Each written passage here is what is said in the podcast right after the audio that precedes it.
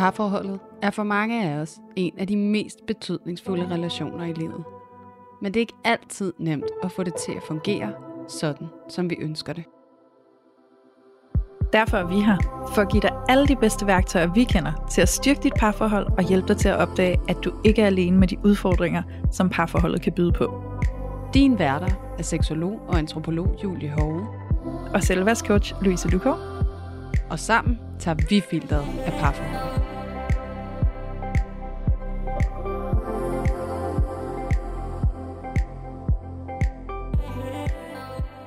Hej alle sammen, og hjerteligt velkommen til endnu et afsnit af Parforhold Uden Filter.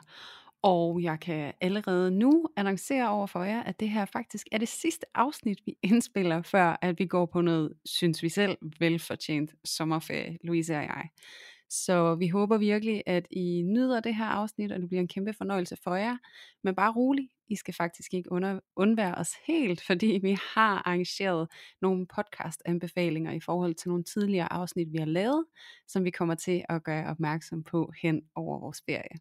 Så det kan I se frem til, nogle genbesøg med nogle tidligere temaer, vi har talt ind i, og vi håber selvfølgelig bare, at I kan nyde det og hygge jer med det, og måske slænge jer på en solstol et eller andet sted, eller slå en græsplæne med, med et eller andet i ørerne, som I kan genlytte fra os, og om ikke andet sådan nogle andre dejlige podcasts her hen over sommeren.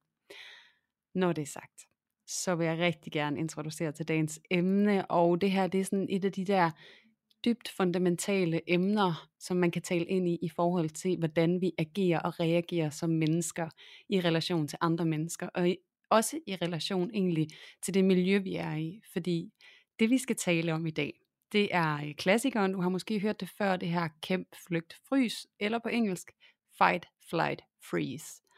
Og øhm, det er jo de her traumerespons reaktioner, vi kan have, når det er, at vi render ind i noget, som på en eller anden måde virker stressende for os. Så det er der, hvor vi laver den her overgang fra at være super afslappet og egentlig have det godt og være relativt selvregulerende, til lige pludselig, at vi ender i en eller anden situation, som presser os så meget, at vi får sådan en traumerespons her, hvor vi lige pludselig mister vores evne til at reflektere over vores selv, og hvor vi egentlig bare ender med at reagere og fjerne os fra situationen på den ene, eller den anden, eller den tredje, eller fjerde måde. Og det kommer vi mere ind på. Og det ved jeg jo, at du gerne vil sige lidt mere om, Louise. Her vi har en plan om at introducere de her forskellige, hvad kan man sige, strategier for jer. Og øh, inden vi gør det, så vil jeg jo egentlig bare starte med at sige hej til dig, Louise. Hej Julie. det er så dejligt, du kunne være her. Ja, i lige måde. Det ville også være helt umuligt, hvis den ene af os ikke var her. Ja, det er faktisk underligt. Vi har aldrig lavet et afsnit, hvor det kun er en af os. Nej, heldigvis. Ja, kan vide, om det nogensinde bliver aktuelt. Det, må, det vil vise sig. Det vil tiden ja. vise. Men jeg håber, det er først lige, når vi begge to er her. ja, jamen, jeg tilslutter mig fuldstændig den oplevelse. Den har jeg også. Det er bare hyggeligt at være her sammen med dig. Ja, præcis. Så laver vi magi sammen, ikke? Yay! Nå, når det er sagt, så kunne jeg jo rigtig godt tænke mig, Louise, hvis du lige kunne tænke dig at lave sådan en lille sum up på de ja. her forskellige traumerespons reaktioner, man kan have, og mønstre, man kan hoppe ind i. Så øh, give it away. Ja, så det er jo sådan så, at øh, det første jeg egentlig har lyst til at starte med, det er det her ord traume, som jeg har nævnt før i et eller andet afsnit i kartoteket. øhm, så, øh, så kan traume jo nogle gange lyde som et meget voldsomt ord, øh, meget voldsomt begreb, og mange af os kan måske tænke, at vi ikke har nogen traumer, eller øh, traumer er kun, hvis man sådan har været udsat for noget helt hjernedødt voldsomt. Men det er det altså ikke. Øhm, vi kan sagtens have altså, følelsesmæssige traumer, øh, ren og skær, fordi vi ikke har følt os trygge. Øhm, og hvis vi ikke har følt os følelsesmæssigt trygge, jamen så er det, der opstår en stress i vores system, som får os til at finde en eller anden form for overlevelsesstrategi. Og der er det altså, at der er de her forskellige traumeresponser, som er sådan nogle stressreaktioner på at blive presset så langt ud følelsesmæssigt, at vi simpelthen går i baglås, kan man nærmest sige. Ikke? Og måden vi går i baglås på, kan jo så se ud på forskellige måder. Og i forskningen er der jo så blevet kigget på nogle forskellige øhm, reaktioner, strategier øhm, på den her traumestress, der opstår. Og til at starte med, så var der den her fight, flight and freeze, men der er egentlig også blevet tilføjet den, der hedder fawn. Så det er de fire, vi har. Jeg siger dem på engelsk, fordi det er sådan, jeg kender dem bedst. Og jeg tænker også, det er det, de fleste af jer måske hører i daglig tale. Det ved jeg ikke, det er det for mig. øhm, det kan også være, at I hører det på dansk, så, øhm, så er det bare helt fint. Men vi kan jo kigge lidt på dem, fordi vi har jo en respons, der hedder fight. Og når vi går i den traumerespons, så har vi i højere grad en tendens til sådan at lashe ud. Det vil sige, at du vil måske se i dig selv, at hvis du bliver øh, trængt op i et hjørne, hvis man skal beskrive det sådan helt metaforisk, at du sådan virkelig bliver presset i dit følelsesmæssige system, når du står over for din partner i en konflikt eller et eller andet, så kan du have en tendens til at lash ud og gerne vil gå ind i konflikten, og måske bliver du højt råbende, og virkelig sådan føler, at du skal gå ind og tage en eller anden form for magt eller dominans, for ligesom at sådan kunne overleve i relationen, eller i hvert fald overleve over for din partner. Ikke? Øhm, så det er den her fight-respons, og jeg tænker egentlig bare, at jeg præsenterer dem sådan lige lidt i overfladen, og så uddyber vi dem selvfølgelig, når vi først dykker ind i afsnittet. Øhm, så har vi flight, som jo i sig selv er at flygte. Så det er det her med at komme i sådan en flygtig tilstand og egentlig føle, at det mest sikre jeg kan gøre, det er faktisk at fjerne mig fra situationen. Jeg går i baggrunden, jeg bliver måske stille. Øhm, det kan også godt være, at du måske tager dig selv i at øh, fjerne fokus over på et eller andet andet, du kan lade dig optage af. Så egentlig at fjerne sig for at prøve at beskytte sig selv ved at gå i baggrunden, og øh, ikke gå til angreb, som den i, øh, i fight vil gøre. Og så har vi vores freeze response, som i højere grad handler om faktisk at blive sådan lidt lammet. Øhm, så du kommer i sådan en tilstand, hvor at du måske mærker, at du faktisk slet ikke kan sige noget. Øhm, og det kan være, at du mærker, at alt inde i kroppen bare spænder lidt til. Måske får du den her følelse af at sidde og have et hjerte, der bare hamrer dig ud af, uden at du egentlig føler, at du kan bevæge dig eller gøre noget. Og ja, freeze. Gå i lammelse. Jeg sidder og, ja, den bliver lidt, men det er fordi, den er meget, øh, det er en af dem, som jeg har kæmpet med, så det er derfor, jeg sidder og bliver sådan lidt rørt i den. Men så har vi så også den fjerde respons, som vi vil snakke om i dag, og det er den, der hedder fawn. Øhm, og det er faktisk en tendens til at gå hen og blive enorm people pleaser. Så når du går i pleaser mode over for din partner, og egentlig tænker sådan, åh oh, det her, det, det må bare ikke ske, og så skal jeg nok sådan lægge mig flat, bare, for, bare hvis det kan komme ud af konflikten, så skal jeg nok bukkenhakken. Så der går du i en fawn response, hvor at, øh, det kan også komme til at se sådan ud, at du går hen og bliver codependent. Øhm, I virkeligheden er det meget det her med at tabe sig selv fuldstændig, fordi man egentlig bare gerne vil føje sin partner, for ikke at blive forladt, eller for at der ikke skal være konflikt, og så er det den måde, man føler, man kan overleve følelsesmæssigt på. Så det er de fire øh, responser, som vi kommer til at tale ind i i dag. Og Julie, er der noget her, hvor du føler, at du vil tilføje noget til nogle af de fire præsentationer, jeg lavede? Eller synes du, den er dækket ind for nu?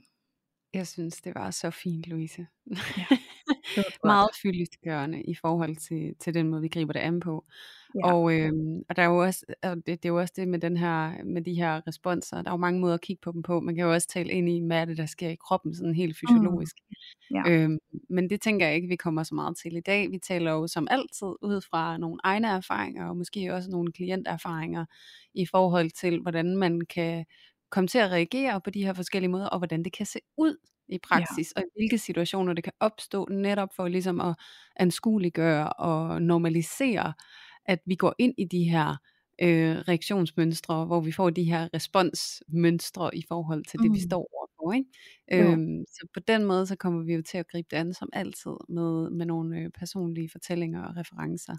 Ja. Øhm, og sådan som udgangspunkt, Louise, så kan jeg jo sige, at dem jeg sådan umiddelbart kan genkende mig selv mest i, det Mhm. er øh, frys og foran. 100%. Okay. Frys og Ja. foran. Ikke flight. Øhm, nej, egentlig ikke. Det er sjældent, at jeg får den der impuls til sådan, nu skal jeg fjerne mig, nu flygter jeg. Øhm, så det er mere sådan en, at jeg flygter ind i mig selv-agtig. Ja. Øhm, men mere på den der, altså, og det er jo det, der er med de her reaktioner. Det er jo også, altså, jeg skal også skynde mig at sige, at når man deler det op i sådan fire forskellige reaktionsmønstre, så er det jo også øh, meget generaliseret, ikke? Og det er jo også sådan med alle de her psykologiske anskuelser og teorier og det ene og det andet, at, at det hele tiden er en konstant udvikling, at vi opdager hele tiden mere og mere.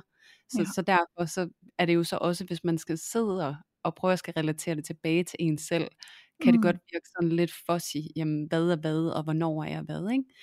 Jo, måske egentlig også tillade, at det ikke behøver at være så kasseformet sort-hvid, fordi noget jeg egentlig også har lyst til at at tilføje, inden vi dykker ind i vores egne oplevelser med det her, det er jo, at vi kan jo godt have forskellige responses i forskellige situationer. Øhm, og, og meget af det, som vi gerne vil i dag, det er jo faktisk at gøre opmærksom på de her traumerespons og de her stressrespons, der kommer, når vi bliver presset følelsesmæssigt øh, nok til, at vi behøver at gå ind i sådan en tilstand. Øhm, det er jo, at jeg ved i hvert fald fra mig selv, at jeg, jeg har været i traumerespons på tidspunkter i mit liv, hvor jeg ikke var klar over, at jeg var i en traumerespons. Så det er også for ligesom at udbrede den bevidsthed til alle jer, der sidder og lytter med, som måske ikke er i kontakt med det i jer selv, og I kan få kontakt til det, sådan, så I kan prøve at hjælpe jer selv og støtte jer selv igennem det. Øhm, og forhåbentlig måske også komme ind og få lavet noget regulering, der kan hele lidt af den traume, der ligger inde i, som skaber de her responses. Ikke? Ja, præcis. Og jeg sidder også og tænker, at noget af det, der også gør det rigtig interessant at tale om de her forskellige traumeresponser i parforholdet, det er faktisk, at helingen af det her nervesystem og de her responsmønstre, det ligger i rigtig høj grad i det sociale samspil med andre. Det er faktisk, at vi får nogle nye erfaringer i forhold til, hvordan vi kan blive mødt, og at vi kan nedregulere vores nervesystem igen, selvom vi sidder i en svær og sårbar situation. For ja. de der traumeresponser, det er jo nogen, som netop, hvad kan man sige, er øh, lagret på forhånd gennem de øh, erfaringer, vi har haft igennem vores liv. Og det er jo så også noget, der skal aflæres på en eller anden måde, eller aflagres ja. i en relation. Og der er flere forskellige sådan, og sådan hands-on øh, metodikker, man kan benytte sig af i forhold til at falde ned igen og komme tilbage i det parasympatiske nervesystem, som er det nervesystem, vi er i, når vi er, med, hvad kan man sige, afbalanceret, når vi er i kontrol, når vi ikke er udfordret ud over det, vi føler er noget, vi kan håndtere. Mm. Så er vi det parasympatiske nervesystem. Og så der, hvor vi kommer i arousal og kommer op i det øh, sympatiske nervesystem, er så også der, hvor vi er tilbøjelige til at lave de her forskellige responsmønstre øh, i forhold til det, vi står overfor. Og ja. der kan man altså i parforholdet gennem samspillet rigtig, øh, rigtig fint komme til at arbejde med de her overgange, og det her med, at vi kan komme tilbage i det parasympatiske, selvom vi lige besøger det sympatiske, gennem nogle meget håndgribelige ting egentlig. Øhm, så det tænker jeg også, vi kommer til at tale lidt om, Louise. Hvordan kan man så arbejde med de her respons, ja. øh, hvad kan man sige, mønstre? Jeg ved ikke, skal vi ikke lige finde måske sådan en betegnelse for, hvad vi kalder det? Jo, altså jeg synes jo, øh, traumerespons er lige til højre benet for mig. Ved du hvad, så kan vi med traumerespons. Ja. Det er det, vi gør. Det er godt. Så er den clearet. Så skal vi ikke sidde og bølle rundt i det. Nej, bare lige så vi ikke forvirrer lytteren. Det, ja. det, vil være, det vil være ærgerligt. Helt sikkert. Det er noget ja. Men Super. lad os lige vende tilbage, Julie, til dine oplevelser med traumerespons. Så hvordan du ser dig selv, og hvilke traumerespons du har opdaget i dig selv, og hvordan har det udspillet sig, når det har gjort sig gældende? Ja, um, og, ja, og der er jo en, og det er jo, det er jo altid sjovt, Louise, når vi to vi aftaler, hvad det er, vi skal tale om, mm. så går jeg jo altid og spekulerer over, sådan, hmm, hvordan kan jeg relatere til det her? Ja. Og det vi skulle tale om i dag, det var bare så nemt på en eller anden måde, fordi at det har været så tydeligt for mig, i, i en del af mit liv. Der, der er sådan et aspekt af mit liv, som jeg jo virkelig har arbejdet rigtig hårdt med. Mm-hmm. Og der kan, dermed så kan jeg jo så tydeligt se, hvad min respons har været, min traumerespons. Ja. Og, øhm, og derfor så skal I med mig ind i soveværelset, mm-hmm. hvor at, øh, der bliver puttet, der bliver hygget, ja. og så lige pludselig, så kommer der en eller anden form for nærhed. Vi ligger måske tæt, vi ligger i ske. Øhm, jeg kan mærke en øget interesse fra min partner i forhold til intimitet, måske endda sex. Og hele min krop låser og spænder op. Ja. Jeg har en traumerespons, der hedder frys. Ja. Jeg fryser. Lukker mm. fuldstændig af, sådan, og jeg føler ikke, jeg kan tale. Øh, jeg kan ikke bevæge mig. Øh, jeg går sådan fuldstændig i lås. Ja. Og derfor så tog jeg også den med, fordi jeg sådan, wow, det er bare så tydeligt lige der for mig, at det er det, der sker. Mm. Øhm, og det her med at, at mærke, at jeg har en partner, der gerne vil have den her intimitet og nærhed, der har jeg nogle tidligere erfaringer fra tidligere parforhold, hvor at jeg har fået nogle meget kraftige reaktioner fra nogle af mine ekspartnere, når at vi ikke har haft sex af den ene eller den anden årsag. Ja. Øhm, og det jeg har så har været nervøs for i de mange gentagende scenarier, det er jo det her med, hvis ikke jeg leverer sex, så bliver jeg jo forladt. Mm. Så hvis ikke jeg kan levere lige nu og præstere, så bliver jeg jo forladt. Og deri er traumet for mig. At det her med, at jeg har oplevet, at min partner har fjernet sig så meget, når jeg ikke kunne levere sex, og det har jeg oplevet så mange gange nu, at det er blevet til en traumerespons, når min kæreste kommer tæt på mig. Fordi jeg kommer det sted hen, det frygtsomme sted. Jeg går fra at være i det parasympatiske nervesystem og være super duper afslappet, til at flyve op i mit sympatiske nervesystem. Nu skal du præstere, nu skal der ske noget. Øh, Mm. frys. Ja. Det kan du ikke. Nej, luk ned. Ja, super. Vi Ja. lukker bare. Ja. ja.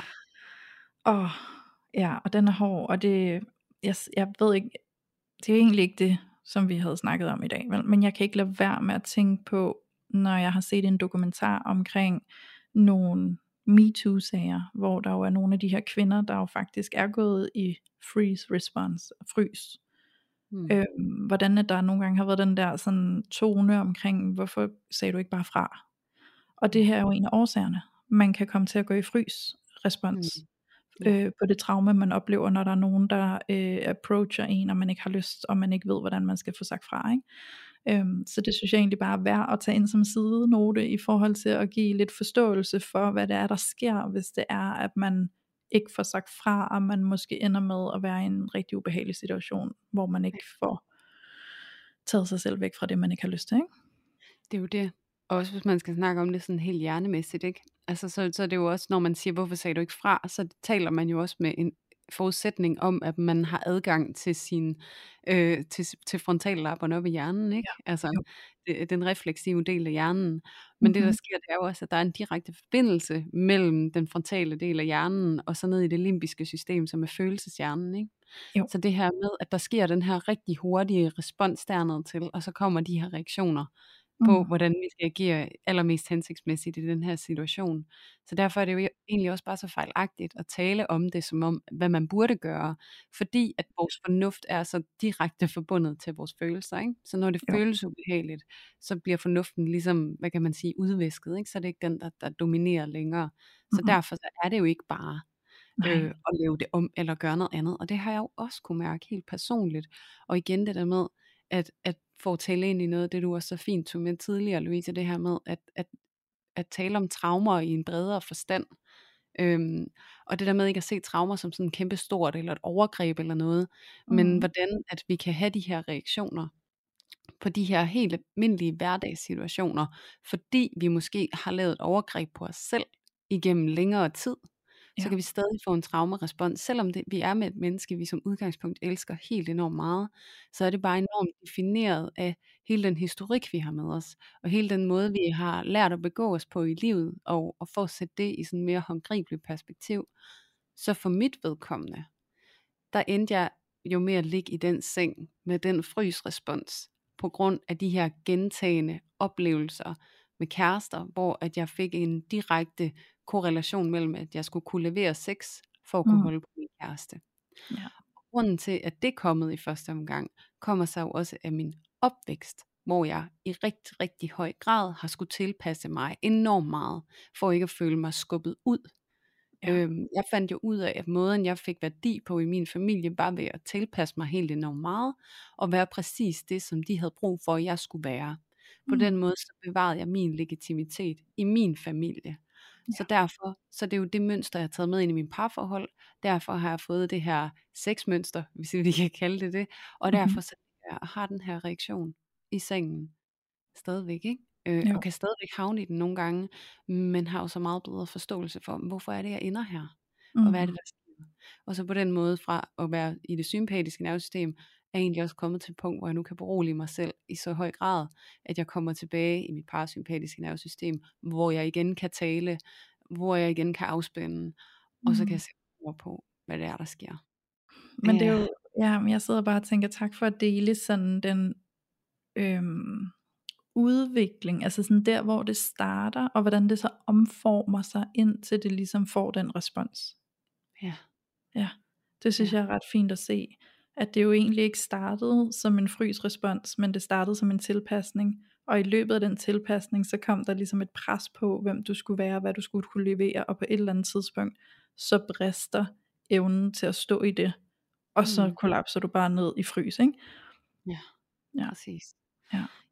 Og det er jo sådan, og det er jo sådan også fordi vi taler også om det her med, sådan, hvordan udvikler de her traumeresponser sig. Mm. Ja. Det er jo altså i rigtig høj grad gennem en miljøpåvirkning på en eller anden måde. Vi finder ud af som små børn, øh, hvis vi tager den det klassiske, jeg får skæld ud af Mhm. min mor eller min far. Hvad er det mest hensigtsmæssige at gøre her for at, at få situationen til at gå over og Ja. for at minimere yderligere skæld ud? Jamen er det at flygte fra situationen, fordi så har jeg en erfaring med, at jeg kan fjerne mig fra det, og så når jeg kommer tilbage, så er det helt glemt. Mhm. Eller er det, at jeg går i kamp med dem og forsvarer mig selv? Eller er det, at jeg bare fryser og tager imod det? Altså Mhm. sådan, at lade det passere, og så kan jeg afspænde igen, når det er overstået. Ikke? Altså sådan, men ikke at gøre nogen kamp. Eller er det eksempelvis, som jeg selv også lige beskrev, ikke? at føje mig, at tilpasse mig helt vildt. Altså give fuldstændig slip på mig selv for Ja. at tabe ind i, jamen det er også rigtigt, og det er også for dårligt, og jeg er også, altså sådan det med at lægge sig fladt ned på en eller anden måde, ikke? Mhm. Sådan, på den måde, så den her øh, påvirkning, det her møde, har jo stor betydning for, hvad er det for nogle strategier, vi benytter os af, når vi kommer under pres. Ja. Og jeg skal, jeg skal også skynde mig lige at sige, inden vi kommer for langt ind i det, at de her strategier og traumeresponser, de er jo i sagens natur langt hen ad vejen enormt underbevidste. Ja. Altså det er ikke noget, det er ikke sådan en, en refleksiv tanke, jeg fryser skulle lige her, så går det nok. det, det, det er sådan den mest, hvad kan man sige, øh, det er den ældste del af hjernen, der opererer her, det er ren og skær overlevelse, vi er ude Ja. Bare lige for at slå det fast. Ja. Helt Ja. sikkert. Måske også for at frigøre dig for at sidde og bebrejde dig selv for den respons, du måske går ind i. Ikke? Altså det er virkelig at huske på, det er, en, det er pure instinkt, der opstår.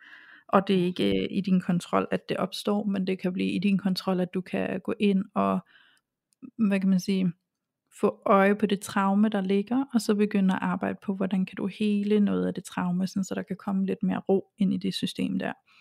Øhm, så, så det er virkelig at se på, øh, at dit nervesystem har brug for lidt ro på nogle bestemte områder. Ikke? Ja, lige præcis. Ja.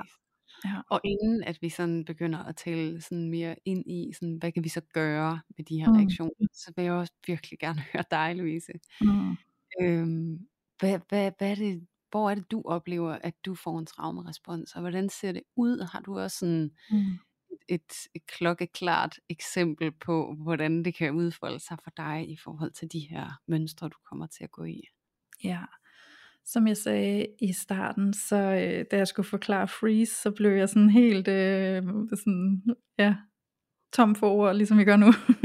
øhm, og det er fordi, den, den er, åh, den har været ubehagelig. altså, det er sådan en følelse af, at jeg bare sådan går helt i stå, og jeg føler mig faktisk skræmt og bange på indersiden, og ved ikke, hvad jeg skal gøre. Så jeg sidder bare sådan helt spændt.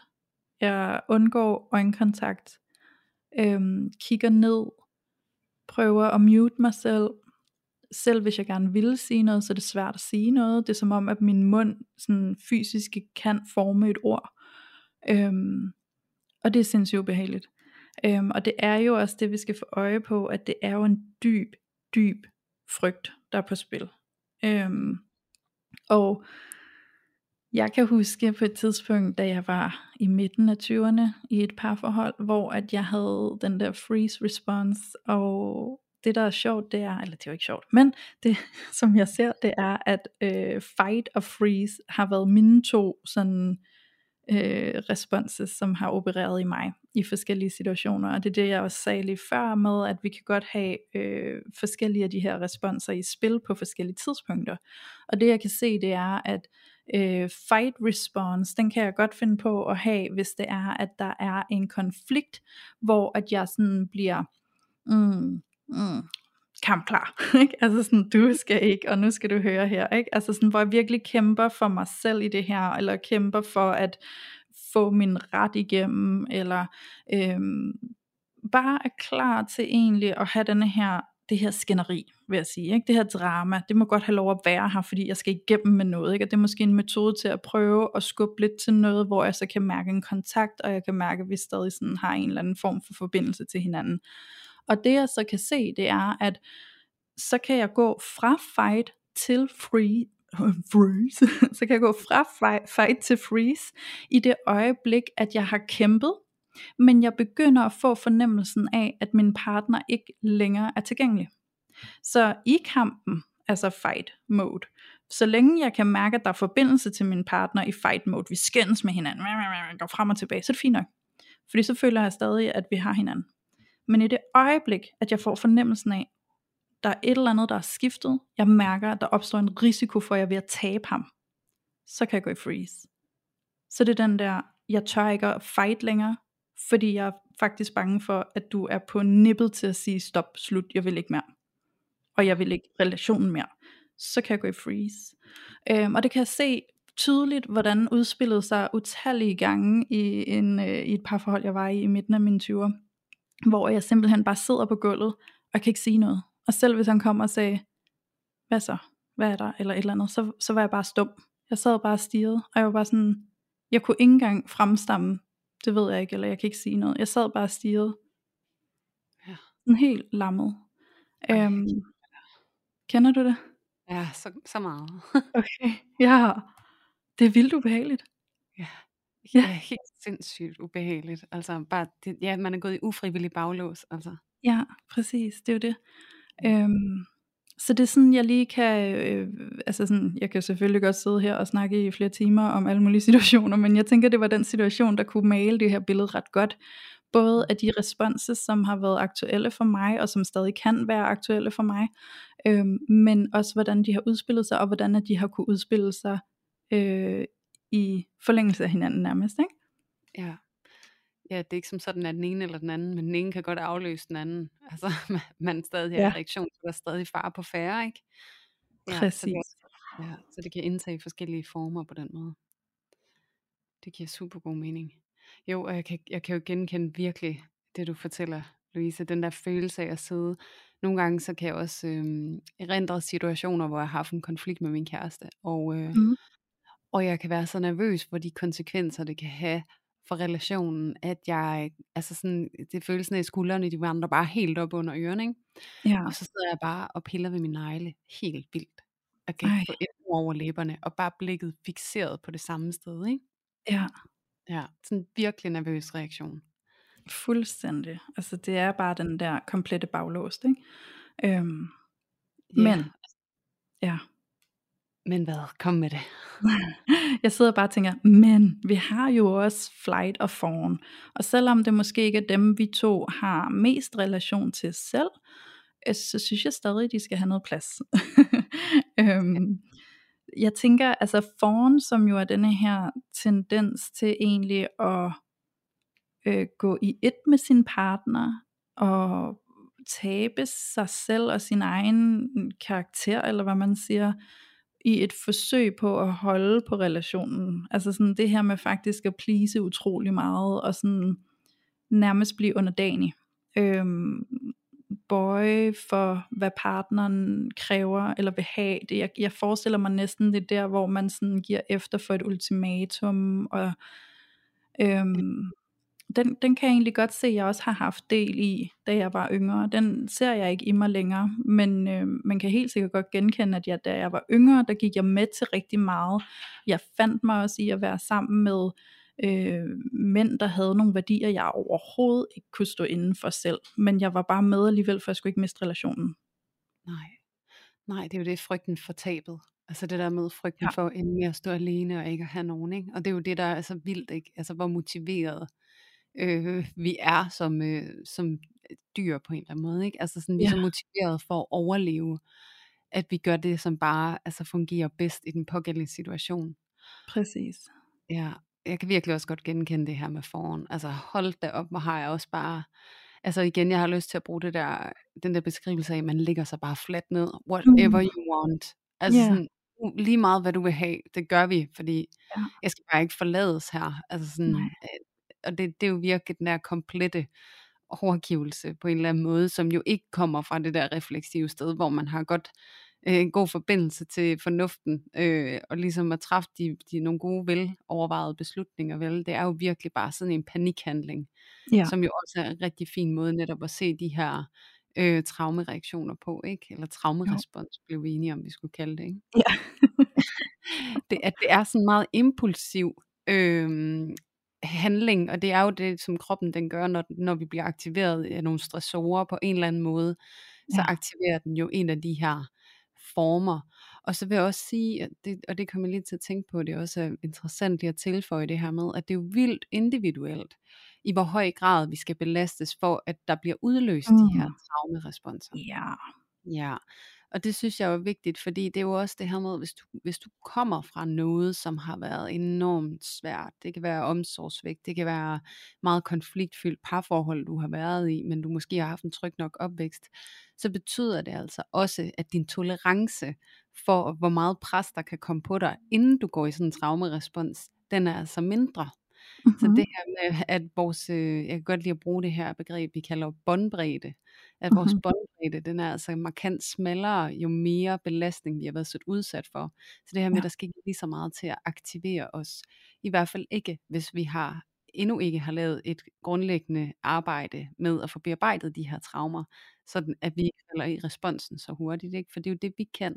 Det er jo, at vi kan arbejde med de her traumer, så vi kan få en mere refleksiv forholden sig til det, der sker, end en reaktiv forholden sig til det, der sker. Ja, helt sikkert. Og jeg sidder og tænker, vi skal også lige have flight på banen, ikke? Øhm, og i forhold til det, du siger, Julian, lige nu, så sidder jeg og tænker på, at vi kan jo også godt have, altså du siger det her med, det, det er individuelt, hvornår vi får en, en traumerespons, fordi det kommer an på, hvor belastet vores nervesystem i virkeligheden er. Øhm, og så bliver jeg automatisk taget ind i en oplevelse, jeg havde hernede på Bali, øh, hvor at, øh, at jeg er i fitnesscenteret, og lige pludselig er der nogle meget høje eksplosionslyde, og der er ikke rigtig nogen, der forstår, hvor det kommer fra, og jeg står sådan lige inden for døren, -agtigt. der er ikke rigtig nogen dør, det er bare sådan åbent, ikke? Øh, men jeg står sådan lige inde i lokalet, og er meget sådan skal jeg gå længere ind, eller skal jeg gå ud? det der med sådan, er det, er det bedst øh, at gå ind og gemme sig, eller er det bedst at komme væk fra bygningen? Ikke? Øhm, og så ser jeg to damer, der står ude foran øh, med deres scooter, og de kigger sådan opad, og så kan jeg bare se frygten i deres øjne, og så kan jeg bare se, at de hosler og mosler med den der scooter for lige at få bakket den ud, så de bare kan skynde sig at køre. Ikke? Så jeg tænker, der er et eller andet derude, der er farligt. Jeg ved ikke, hvad det er, og jeg ved ikke, om det er godt for mig at gå derud, for det kan være, det er noget, der falder ned i hovedet på mig i det øjeblik, jeg går ud. Så det kan også være, at jeg bare skal gemme mig indenfor. Øh, indtil at der står en af personale øh, mændene ude foran, og bare sådan vifter med armene og råber til os alle sammen, alle skal ud, og det er nu. Så sætter jeg bare i sprint. Så der laver jeg faktisk en flight response. Og det er ret interessant at se, hvordan at vi nogle gange kan reagere med et andet traumerespons, hvis det er en øh, situation, der er mere sådan øh, ulykkesbetonet, end den er sådan følelsesmæssig relationsbetonet. Øh, fordi lige der, der tabte jeg alt, hvad der hedder øh, rationale, og jeg løb bare. Øh, jeg altså sådan løber afsted på mine øh, bare fødder uden sko på, og jeg har fået taget alle mulige ting med, der ikke engang er mine, og altså sådan, jeg tager hovedet fuldstændig, jeg løber bare. Øh, min kæreste, han har sådan en stadig fatning til at tænke klart, og ved, hvad vi skal gøre og sådan noget, ikke? Det, det har jeg ikke, jeg løber bare. øhm, og, og så kommer jeg til at tænke på en gang, hvor jeg var ude at rejse med ham, hvor at, øh, vi, vi kommer gående ned fra stranden, hvor sandet er ekstremt varmt, og så skal vi sådan op på en promenade, og det vi så ikke ved, det er, at den der promenade, den er bare endnu varmere, for den er lavet i sådan nogle glaserede sten, som nærmest er lige varme med kogeplader, fordi den har stået 50 grader sol, ikke? Så da vi træder ud på de her glaserede sten i vores bare fødder, så brænder det. Og der laver jeg igen flight. Øhm, jeg løber bare. Jeg glemmer alt om sådan lige at orientere mig med min kæreste eller noget som helst jeg spurter bare, jeg skal bare væk. Og det er det der med sådan egentlig at få skyklapper på, og slet ikke tænke mig om, jeg løber bare, øhm, jeg skal bare væk. Øhm, og jeg kommer sådan til at tænke på det, fordi du sagde det her med det meget individuelt, hvornår man reagerer, og der ser jeg jo virkelig, at når der har været episoder, mig og min kæreste har været sammen i, hvor det har været sådan krisebetonet af en ulykkeart, på en eller anden måde, hvis man kan sige det sådan med de her episoder, jeg lige har forklaret. Øhm, jeg reagerer meget mere, end han gør og det bevidner om, at mit nervesystem på en eller anden måde er mere hullet eller mere belastet, end hans er. Så han har kapacitet til mere, end jeg har, før jeg ligesom går i panik og bare reagerer. Ikke? Ja. Øhm, og det er ret sjovt at se. Ja, Det er det. Det er faktisk en rigtig fin måde ligesom at skitsere det på, hvordan det kan se ud, det der sker. Og netop det der med, at I, at I kan være så forskellige ja. i forhold til det, I reagerer på. Og derfor så er det også nemlig rigtig svært det her med at generalisere, hvornår man gør hvad. Ja. Øh, fordi at det bare ligesom er en oplevelse af en selv, og hvordan man agerer under pres. Mm-hmm. Virkelig. Øhm, og også det her med, jeg synes det er fint at tage det her aspekt med i forhold til, hvordan vores traumerespons ser ud, eller hvordan vores overlevelsesmekanismer træder i kraft alt efter hvad det er, vi står overfor. Om det ligesom er en emotionel spidsbelastning, eller om det er en katastrofespidsbelastning. Ikke? Altså, ja, der sker katastrofe, det var det ord, jeg lige efter. ja, det der med, om der kan være noget omkring os, som reelt set er faretroende ja. øh, for vores ren og skær overlevelse, ikke? kontra hvad der sådan i det neuroaffektive nervesystem bliver aktiveret. Ikke? Altså det her med, hvad er farligt for vores emotionelle well-being på en eller anden måde. Ja. Ikke? Helt og der sikkert. kan være forskel på de to. Så derfor synes jeg egentlig, det er fint at tage det med. Øh, også netop fordi vi bare kan nuancere det endnu mere. Ja. Øhm, ja, og der er jo bare ikke, altså, det er jo også tit det der med, at man, at, og jeg kan huske, at vi havde vores kærester på besøg, så tror jeg også, du, I fortalte den her historie øh, med sandet. Og mm. det er jo mm. det der med, hvordan agerer du under pres? Ja. Øhm, og så det kommer an på så meget, ikke? Jo, jo. Hvilken type belastning snakker vi om? Øh, er der en reel livsfare, eller er det, er det frygten for at miste en, jeg holder af, og hvordan agerer ja. jeg så? Og ja. hvordan ser det ud? Og hvor at, at det der katastrofereaktion, det er en ting, men, men det jeg tænker, der er jo særligt interessant for os, Louise, det er jo det her med, at det, at det neuroaffektive, det der sker inde i parforholdet, øh, altså på indersiden af os, når det er, at vi bliver udfordret på noget emotionelt. Ikke? Mm-hmm. Altså, virkelig, fordi det er de der små ting, hvor vi kan blive opmærksom på, hvad er det egentlig, jeg gør? Ja. Hvad er det egentlig, der sker med mig? Ja. Og måske også en naturlig overgang i at tælle ind i, hvordan, kom, hvordan arbejder jeg med det, jeg gør? Inden vi gør det, Julia. Inden ja. vi gør det, så skal vi lige have flight med, når det kommer til det emotionelle. Ah, den emotionelle traumerespons, når du reagerer i flight mode. Øhm, lad os lige tage den bare lige hurtigt til dem, der sidder derude, som den vedrører. Øhm, så, så det jeg sådan ser for mig, hvis man skal udpensle det i den sådan konkrete adfærd, der sker, når du går i flight mode, det er egentlig, at du nærmest sådan tager skyklapper på, og måske ikke rigtig vil vedkende dig, at der er en konflikt, og måske egentlig bare sådan øh, begynder at gøre noget andet. Altså sådan, enten fjerner du dig måske fysisk, sådan går væk fra situationen og går væk fra din partner, men jeg ser for mig, at du sådan har en tendens til bare at lade som om, at der ikke er noget, og bare begynder at lave noget andet. Øhm, og så kan det godt være, at du måske på indersiden, øh, at det fylder enormt meget, så du måske lader dig optage af noget, du kan sådan fysisk tage dig til, eller noget, du kan bruge din hjerneaktivitet på, sådan, så du kan fjerne fokus fra det, der faktisk larmer på indersiden, altså alle de der følelser, der ligger på indersiden og larmer. Ikke? Så det er nærmest sådan en øh, tilstand af at ignorere de følelser, der er frygtsomme, og så bare lade som ingenting, og sådan bare nærmest lade the show must go on-agtigt. Ikke? Ja. Øhm, sådan ser jeg det for mig. Ja. Øh, ja. Hvad siger du, Julie? Enig. Enig, og jeg sidder også og får sådan nogle klassiske billeder frem i hovedet, som jeg kunne tænke mig at dele øh, ja. i forhold til, hvordan det kan se ud. Ja. øhm, og hvor jeg tænker, sådan en flight-reaktion, øh, sådan helt fysisk manifesteret, ser jeg tit som, som den, vi, altså klassikeren med, at så går manden i garagen. Ja, Eller så går han i ikke? Altså det der med, at at der er en, der fjerner sig fysisk fra situationen, ja. øhm, har brug for at trække noget luft. Altså sådan, det er sådan en meget øh, fysisk manifesteret flight-reaktion. Og ja. så er der den mere mentale flight-reaktion, som er øh, virkelig kendetegnet i, i disse tider af, at man tager smartphonen op foran ansigtet. Mm. Ja. Øh, flygter ind i noget helt andet. Jeg fjerner ja. mig selv fra mit nu, og ind i noget helt andet, fordi jeg kan ikke være i mit nu med alt det, der er. Så hjernen, den, den afleder dig i sådan en grad, at du forsvinder nærmest, altså fordyber dig ind i noget helt andet, ikke? Jo. Jo, ja. eller måske kan det også være, at du slukker for dig selv ved måske at bedøve dine sanser med alkohol eller noget andet. Ja, det øhm, det også være. Og flygte på den måde fra det, der er inde i dig. Ikke? Øhm, jeg tænker også, at flygt måske nogle gange er denne her tendens, nu siger du det Julie, med at sidde og scroll på sociale medier, men netop det der med sådan hele tiden at lade sig optage af noget, ikke? jamen så skal jeg hele tiden snakke med nogen i telefonen, eller jeg skal have tv'et til at køre baggrundsstøj, og sådan så jeg egentlig ikke er i kontakt med mine egne tanker og følelser. Ikke? Ja. Øhm, Ja, jeg ser det faktisk, øh, jeg ser det lidt i min kæreste, at det har været hans øh, respons i ny og næ. Når vi har haft nogle konflikter, så har jeg kunne blive vildt frustreret, hvis at vi sådan er i gang med at snakke om et eller andet i en konflikt, så kan han finde på sådan at, altså jeg kan nærmest se det på ham, at han begynder sådan at, at lukke ned, eller sådan flakke, øhm, og så kan han finde på at rejse sig, og sådan, så tager han lige pludselig en karklod, så begynder han at stå rent og sådan noget, og jeg er sådan, hallo, vi er altså i gang med noget, hvad er det du laver, ikke? Men det er jo hans måde at prøve at flygte fra det, der ikke er håndgribeligt for ham at være i, ikke? Ja. Øhm, ja, så det er ret interessant, så jeg håber, der er nogen af jer derude, der føler jer lidt set i den her flight response. Ja, og hvis ikke I gør, så gør jeg. Fordi jeg kender virkelig godt det der med at gå over og gribe fat i karkluden, og så bare begynde at gøre ting. altså når jeg er virkelig presset, så, øh, så går jeg altid i praktisk mode. Øh, så, ja. så er der en støvsuger, der kan blive fundet frem, der er noget, der kan blive ryddet op, der er noget, der kan blive højtryksbulet ude i haven, der er, øh, ja. ikke grænser for de opgaver, jeg kan finde på, når det er, at jeg synes, at jeg føler mig lidt presset. Så det genkender jeg virkelig, virkelig godt. Ja. Også ja. det der med at holde mig selv beskæftiget, altså i perioder, hvor at det hele er lidt ekstra hårdt, og der kan være lidt frygt for at komme i kontakt med det, der er på indersiden, så kan jeg jo holde mig i gang på alle mulige måder. Ja, og det kan ja. være en altså rengøring, det kan være at gå og høre podcast hele tiden. Så jeg ved også, at de perioder, hvor jeg har det rigtig godt, der går jeg og hører øh, meditationsmusik det meste af tiden. Fordi mm. at jeg har det okay med, øh, med min inderside, fordi det er den, jeg kommer i kontakt med.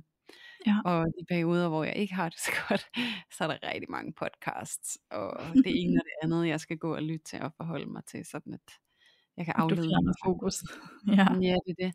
Og det er jo mere sådan en, øhm, altså ja, det er jo mere sådan en konstant undvigende mere, end det er den der deciderede traumerespons. Mm. Øh, reaktion, der opstår i en eller anden udveksling. Det er mere sådan, altså hvis grundtilstanden er utryg, usikker, øh, angstbetonet, så, så kan det jo også udfolde sig på den måde. Det er måske også fint lige at få med, altså at det her med, at når du oplever angst, eller der er nogle stressede, altså nogle stressorer, som presser dig, altså så kan du nærmest gå rundt i, i nogle af de her reaktionsmønstre, lidt som sådan en grundtilstand, eller i hvert fald ret meget af tiden, ikke?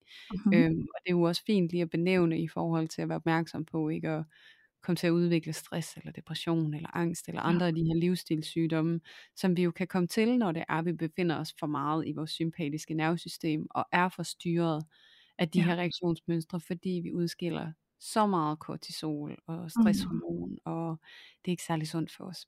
Så, så de her mønstre og den her bevidsthed omkring, hvad er det, jeg gør, når jeg er max presset, kan jo også være fin i forhold til lige at monitorere sig selv lidt i de her ja. presseperioder, hvor længe går jeg rundt og undviger på den her måde, eller, ja. eller fryser i alle mulige situationer. Måske hver gang jeg er sammen med nogen, så fryser jeg, fordi at jeg har en eller anden, jeg ved ikke, hvordan jeg skal placere mig selv, eller Ja, altså jeg vil sige, i forhold til at være i den sådan længerevarende freeze response, øhm, så kan det for mig se ud på den måde, at jeg bliver sådan, øhm, hvordan skal jeg forklare det, at jeg bliver sådan udvisket på en eller anden måde, altså som om jeg ikke sådan helt er i kontakt med livet og virkeligheden. Jeg føler måske, at jeg går rundt i sådan en underlig boble, hvor jeg ikke sådan helt kan mærke virkeligheden.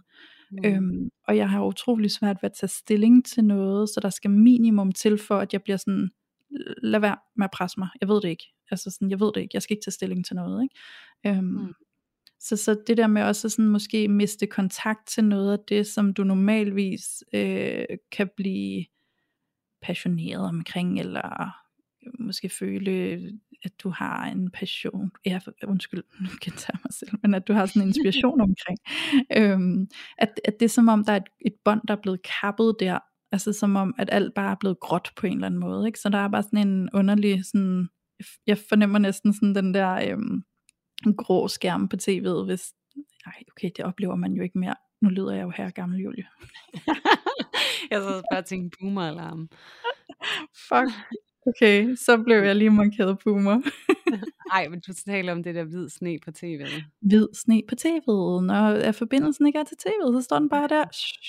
Ja, det er når man har glemt at sætte antennestikket i. Ah, der er ikke antennestik i, vel? Så hvis du har tabt dit antennestik, så kan det godt være, at du er i permanent freeze tilstand, og så er der måske behov for lige at få stoppet op, og lige få mærket efter sådan, hey, hvad er det, der presser mig så utrolig meget? bliver nødt ja. til at stoppe op, og inden jeg bare sådan lader det flyde videre, ikke? Ja, præcis. Ja. Og det tilsvarende, hvis det er en længere flugttilstand, så kan det jo netop også altså komme sig til udtryk i, i misbrug af den ene eller den Ja, anden ja. art. Jeg flygter ind i alkohol, jeg flygter ind i spil, jeg flygter ind i øh, Arbejde. konstant brug af telefon eller arbejde eller Ja. whatnot. Altså det kan se ud på mange måder, men det der med, at man er på flugt hele tiden, og hele tiden holder sig selv i gang. Præcis. Øhm, ja, så det kan se ud på mange måder. Men jeg synes, at øh, vi er ved at nærme os et sted, Louise, hvor vi også skal lige fortælle om, hvordan kan jeg arbejde Ja. med de her traumeresponsmønstre, ja. jeg så har. Ja. Ja. Og jeg kunne godt tænke mig at byde ind med et, som er Mhm. vildt effektfuldt. Øhm, Uh. og det er, når jeg går i freeze. Ja. Fordi når jeg går i freeze, så er det det her med, at jeg spænder op i min krop, og tit og Mhm. ofte så fixerer jeg blikket på et sted. Jeg kommer Ja. til at sidde sådan fuldstændig låst. Og noget af det, som du kan gøre for at hjælpe dig selv, når du går i freeze, det er faktisk noget så simpelt som at begynde at flytte dit blik. Hmm. Du skal begynde at orientere dig rundt i det rum, du sidder i. Så kig til venstre, kig til højre, hvad er der derovre, hvad er der derovre, kig måske op i luften. Og og gerne altså noget, kig opad og til siden, og ikke så meget nedad, for så kan du gå i lås igen. Men det der med at flytte dit blik, kan tage dig ud af den der, øh, hvad kan man sige, nødrespons, som dit nervesystem kommer med. Sådan at Ja. det falder til ro igen, fordi du begynder at orientere dig. Så det er en måde, du kan flytte fokus på, for, for at du ligesom kan komme tilbage til dig selv. Og det kan være enormt effektfuldt. Og jeg vil næsten invitere jer til næste gang, I går i en eller anden reaktion, og I kan mærke, at nu stiger blodtrykket, og hjertet begynder at slå lidt hårdere, så nu er der en af de her traumeresponser i gang. Hvordan Mhm. den så måtte se ud. Prøv det her med at så flytte blikket rundt, og så Mm. orientere jer rundt omkring jer. Det kan virkelig, virkelig give beroligelse på relativt kort tid. Ja. Og jeg tror, mit input, øh, mm, jeg har sådan to input i virkeligheden, og det ene det er i forhold til at stå i fight response, der ved jeg med mig selv, og det gælder egentlig for alle respons, så vil jeg sige, at vejrtrækningen kan virkelig være en gave. Det der med at komme i kontakt med din krop, fordi jeg føler lidt nogle gange, når vi går i traumerespons, så forlader vi, altså vores mentale sind forlader lidt kontakten til kroppen. Øhm, så vejrtrækningen kan virkelig være med til at komme tilbage i kroppen og finde grounding, komme tilbage til virkeligheden, mærke at du er her. Øhm, og det ved jeg i hvert fald med mig selv, hvis jeg har stået i fight. Nogle gange, når jeg har stået i en fight response, så har jeg øvet mig i at tage mig selv i, at jeg er i den, og så prøve at give mig selv ro til at træde ud af den. Og det har nogle gange krævet, at jeg skal tage den dybe indånding. Så at jeg egentlig bremser mig selv i min talestrøm, når jeg måske står der og er lidt grov i munden, og nu skal du høre her, eller et eller andet. Ikke? Øhm, det er sjovt, for jeg siger aldrig, nu skal du høre her. jeg ved ikke, hvorfor det er det, jeg bruger som eksempel. Men, øhm, men at jeg skal stoppe mig selv i at være i, den her, i det her sådan angreb, eller sådan, så har det tit været sådan en, okay. Altså sådan det der med lige sådan, Dyb få lige dit åndedræt tilbage. Ja. Kom lige tilbage til virkeligheden, ikke? Men mit andet input, det er, at jeg tror i højere grad, at måden vi arbejder med vores traumerespons, det er når vi ikke er i traumerespons. Mm. Så alt det arbejde vi går og gør, hvor vi gør opdagelser på os selv, hvad er det vi kommer med fra vores opvækst, som har skabt traumerespons i os, alle vores emotionelle traumer, kom ind og få arbejdet med dem, øhm, som sådan en kontinuerlig proces, hvor du kommer ind og skaber heling på dig selv og på de traumer, der er i dig, er jo i virkeligheden vejen til, at de traumeresponses, du oplever, begynder at blive mildere og måske færre. Hørt. Mm. Ja, det der med at bringe noget refleksivitet ind i den reaktivitet, som vi som udgangspunkt kommer med, ikke? Jo. Det der med, at den kan du på sigt, øh, med det arbejde du gør der, den kan du på sigt læne dig ind i, når du ser det. Altså du kan Ja. sådan næsten se det ude i horisonten, komme mod dig. Nu bliver jeg ramt Mm. lige om lidt, ikke? Ja. Øhm, og så kan du nå at placere dig anderledes i forhold til det. Også bare den bevidsthed omkring, at nu kommer det, kan mm-hmm. også placere dig bedre i forhold til at så kunne gå igennem det på en anden måde. Ja, Præcis. Øhm, så der er jeg 100% enig med dig, Louise. Hvor er det godt sagt. Og også det her med vejrtrækningen, synes jeg virkelig også er så vigtigt, du kommer på banen med, fordi det er virkelig nøglen til altså næsten alting. Altså selvregulering, beroligelse, nervesystemet og sådan Mm. noget. Virkelig trække vejret og komme ned, også fordi det jo langt hen ad vejen også er en enorm fysisk reaktion, det her med, at hele din muskulatur, den spænder op, og dit blodtryk stiger, og hjerterytmen går hurtigere, vejrtrækningen sker primært op i den øverste del af lungerne, ikke? Jo. Så det der med lige at trække vejret helt, og sætte farten ned, og få Ja. blodtrykket til at falde lidt igen, og hjertet til at slå Ja. lidt langsommere. Altså det er virkelig, virkelig effektfuldt. Er Også det. særligt, hvis man måske går i de her længerevarende, øh, hvad kan man sige, tilstande, som vi talte lige før. Så det her med måske at gøre det til en daglig praksis. Det her med at trukket vejret øh, i et eller andet format, kan virkelig, virkelig være fint. Og også en måde, man kan eksponere sig selv på, det er, det er faktisk ved at tage kolde bade. Mhm. Det her med, når man tager koldt bad, så gør man sådan, uh, altså, Ja. og det der med at så stå og tage det, og så bare, og så Ja. prøve at blive ved med at berolige dig selv, berolige din vejrtrækning, mens det kolde gys kommer, fordi så lærer du faktisk også dit nervesystem at berolige sig selv, når at du bliver udsat for en eller anden yderpåvirkning. Og selvom det Mhm. bare er koldt vand, og der ikke er nogen emotionel fare, så er det faktisk en erfaring, dit nervesystem kan tage med ind i de situationer, det er med, vi kan godt finde groundingen og vejrtrækningen, når vi bliver eksponeret. Ja. Så det kan altså også være rigtig fint, sådan forberedende kropsligt arbejde i hvert fald, Mm, til, til ligesom sikkert. at, at få udfaset noget af det her. Og så har jeg en, en sidste ting i hvert fald for min del, jeg gerne vil tage med. Ja. I forhold til vores partner. Mhm. Når vi sidder med vores partner, og vi er i en eller anden samtale, eller noget, som kan være rigtig, rigtig svært. Der er noget af det, der også kan virke beroligende, hvis det er, at der er overskud til det. Det er, at man har lidt fysisk kontakt, imens man har de her svære samtaler, så man mærker en Mm. forbindelse. Det kan være, at man holder hinanden i hånden. Ja. Og øh, det allerbedste, man kan gøre, det er faktisk at bevare øjenkontakt. Øh, fordi det er enormt afvæbnende at kigge hinanden ind i øjnene. Fordi at der, hvor vi ikke kigger hinanden ind i øjnene, der sidder vi og zoner ind i vores eget indre, og kommer i dyb kontakt med det traume, som vi i første gang er blevet trigget af. Så, genet, altså, så vedligeholder vi kontakten til traumet, i stedet for Ja. at etablere kontakten til den, vi sidder overfor. Så Ja. det her med, at vi kan etablere kontakt gennem noget øjenkontakt, og gerne lidt fysisk kontakt, bare lige, bare lige et par- fingre, der rører hinanden, eller en hånd, der bliver holdt, og så, og så kan man altså komme rigtig langt også med at etablere den tryghed i relationen. Og det er jo altså Ja. også der, at vi i rigtig høj grad kan hele mange af de her traumer, vi kommer med. Så det kunne være rigtig fint at øve sig der. Helt sikkert.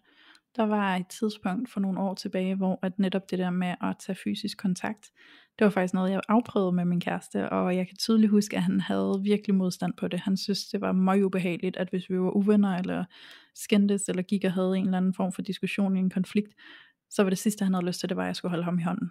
Men ja. jeg inviterede alligevel til det, og jeg fik lov til det et par gange, og han endte også med at sige, sådan, at han kunne faktisk godt mærke, at det gav et andet resultat, for det var som om, han blev lidt mere rolig, og det jeg selv mærker, det er det der med, sådan, jeg kommer lige i tanke om, at jeg elsker dig, og jeg kommer lige i tanke om, at jeg ikke vil dig noget ondt.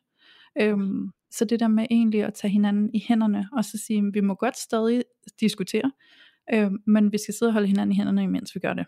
Øhm, og det kan altså bare give en helt anden oplevelse, så prøv det af, hvis din partner er åben over for det. Øhm, og så har jeg lyst til at sige før, så sagde du Julie, det der med at sætte tempoet lidt ned, og så var der bare sådan en ding op i min hjerne, sådan især for dig, der går i flight mode, og som måske er i flight mode over længere tid. Øhm, fordi læg mærke til, at hele din hverdag måske er bygget op om, at du har så travlt hele tiden med at skulle videre til det næste, videre til det næste, videre til det næste, hele tiden skal være optaget af noget, hele tiden sådan begraver dig selv i alle mulige ting, du bare sådan er super ind. Øhm, og du skal virkelig sætte tempoet ned, fordi det du er på flugt fra, som du måske ikke har opdaget, du er på flugt fra, det er jo dine følelser. Og dem kan du bare først mærke, når du sætter tempoet ned og, og tør at gå i kontakt med dig selv. Så prøv lige at lægge mærke til, hvis du har en tendens til hele tiden at sikre, at du har en aftale efter den anden og efter den anden, eller du hele tiden lægger møder ind, eller du bare arbejder non-stop, også når du kommer hjem, og sådan hele tiden holder dig beskæftiget, så er der brug for at sætte tempoet ned. Ja. Øhm, og, og turde gå i kontakt med dig selv. Øhm, og så tror jeg sådan afslutningsvis, det jeg sådan vil komme ind med, det er virkelig at lære, hvor du bliver aktiveret i dine traumer. Og det er jo det vi kan, når vi går ind og arbejder med os selv, og når vi går i proces med at forstå vores traume, forstå hvad er det for nogle følelser, som jeg er traumeramt i på et tidspunkt i mit liv, som jeg agerer på, reagerer på nu her i mit voksne liv. Øhm, virkelig at lære dem at kende, fordi så er der mulighed for at vide, hvad bliver jeg aktiveret i, og det giver dig altså også nøglen og evnen til at kunne formulere det, når du står i det. Og det giver dig også evnen til måske at komme det i forkøbet. Ikke? Så virkelig at komme ind og arbejde på at lære at forstå, hvad det er for nogle traumer, du har i spil. For det er sgu ikke altid, vi ved det. Øhm, og det, det vi kan, det er, at vi kan i retrospekt, kan vi komme ind og se, ah, den der situation, der var der, hvad var det i virkeligheden, der var på spil, der jeg stod der og havde en traumerespons? Nå, men det var jo faktisk et genkald til en situation, hvor at traumet var opstået. Nu kan jeg begynde at kæde det hele sammen og se, hvad det handler om, så nu kender jeg mig selv bedre til, når jeg går fremad. Så jeg kan se mine aktiveringer, før jeg faktisk bliver aktiveret, eller når jeg er aktiveret, så forstår jeg, hvad jeg er aktiveret i. Øhm, fordi så er vi ligesom allerede i gang med en form for heling, hvor vi kan få noget ro på vores nervesystem. Ikke? Ja, så fint sagt. Og så Mm. tænker jeg jo også, altså sådan bare som reference til det, Louise øh, henviste tilbage. Apropos også, vi skal til at på sommerferie, og kommer til at komme med nogle anbefalinger. Ja. Og dermed så også henvise tilbage til rigtig mange af vores andre afsnit, hvor vi jo netop er ude på at identificere, hvad er det for nogle traumer, jeg har med mig, hvor er det, jeg bliver aktiveret. Så hvis du sidder lige nu sådan, jeg kan se, hvad jeg gør, men jeg kan ikke helt identificere, hvordan det hænger sammen og sådan noget, så varm, varm anbefaling til at så gå tilbage og lytte til nogle af vores andre afsnit, måske særligt det her med tilknytning, som er sådan en Mm. øh, grund, øh, udviklingspsykologisk teori, ikke? Som, som siger noget om vores øh, grundessens og det fundament, vi kommer fra rent relationelt. Ikke? Jo. Fordi der kan vi jo hurtigt, øh, relativt hurtigt i hvert fald, begynde at identificere os selv, og hvem er jeg, og hvad må jeg reagere på, og, Mm. og hvordan er det, jeg ser mig selv i relation til andre. Ja. Så øh, det håber jeg, at I vil gøre i ferien. Ja, Ja, og så tænker jeg egentlig, det er et godt sted rundt af, Louise. Tænker du ikke det? det tænker jeg også. Jo, jeg gør. Det gør jeg. Jeg er sådan helt, jeg skal lige lande oven på hele den her samtale, kan jeg mærke. det, er sådan, det har bare været så vildt at dykke ind i på en eller anden måde, fordi det er så, um, det er virkelig noget, Det er så altså det er virkelig, ja, det er sådan, ja, det er så sindssygt, ikke? Nå, det lander jeg på bagefter, men det behøver I ikke at sidde og høre på. Det er med godt, man sidder på Bali, var, når man skal lande rigtig godt. ja. Men lige nu er klokken faktisk øh, 8 om aftenen hos mig, så øh, det jeg lander på, det er kun min seng. Det er ikke Nå. ude blandt palmerne på en strand. Nej, okay. Nå, det lyder nu også dejligt med en seng på Bali. Kunne godt. Jeg gør det. Det er så, det er så fint. Men, øhm, men ja, det var det for i dag, og jeg håber, at alle jer, der har lyttet med, har fået øh, øje på noget nyt omkring jeres egne øh, traumerespons, og at I har kunne finde nogle guldkorn, nogle nøgler til at gå ind og arbejde lidt med det, og komme ind og få reguleret lidt i nervesystemet, og få ja, i virkeligheden helet nogle af de sårede følelser, der ligger på spil, når I har en traumerespons. Øh, så jeg håber, I alle sammen er blevet klogere, og øh, så vil jeg sige tak til dig, Julie, både for at åbne op, og bare for at have den her samtale. Selv tusind tak, Louise. Mm. Og så vil jeg sige til, til jer derude, som øh, måske skal undersøge jeres traumeresponser en, en lille smule. I kan jo med fordel gå ind øh, på Facebook, og så kan I søge på parforhold uden filter, bindestreg lotion. Og så kan I jo prøve at skrive frem derinde, hvad det er, I oplever, og hvor det er, I bliver udfordret, og hvordan det må kan se ud. Og så ved jeg, at der er et fantastisk fællesskab, som sidder tilgængeligt for jer, som elsker at sidde og nørde og spare og vende og dreje alle de her finurlige måder, vi, vi oplever os selv på i parforholdet. Så øh, det skal I endelig bare øh, gøre, hvis det er, I føler for at være en del af sådan et fællesskab. Jeg kan i hvert fald sige, at det er blevet relativt stort efterhånden, og nogle rigtig, rigtig skønne mennesker, og vildt spændende dilemmaer, der bliver præsenteret ind i logen, og jeg sidder der i hvert fald selv, og får sådan en klar og virkelig, virkelig behagelig oplevelse af, wow, jeg er bare ikke alene med, og synes, at det her er svært, eller at man kan have det på den her måde, eller man kan komme til at være sådan her, og, og måske man kan skamme sig over en bestemt måde, man er på, eller ens parforhold udfolder sig på. Så, så virkelig sådan en, grundfølelse af at blive spejlet og genkendt, og det kan være enormt beroligende, når vi sidder med noget, som vi synes er vildt komplekst og rigtig svært at forholde os til. Og Ja. øh, måske særligt hen over en sommerferie, ikke? hvor der sker alle mulige ting, som er anti-hverdag, og det kan også afføde en hel masse nye dilemmaer, hvad ved jeg, men også rigtig positive historier, så dem vil jeg også opfordre jer til at dele i logen, hvad det er, at ferien måske kan gøre ved jer, og hvad det er, I kan blive nysgerrige og opmærksom på.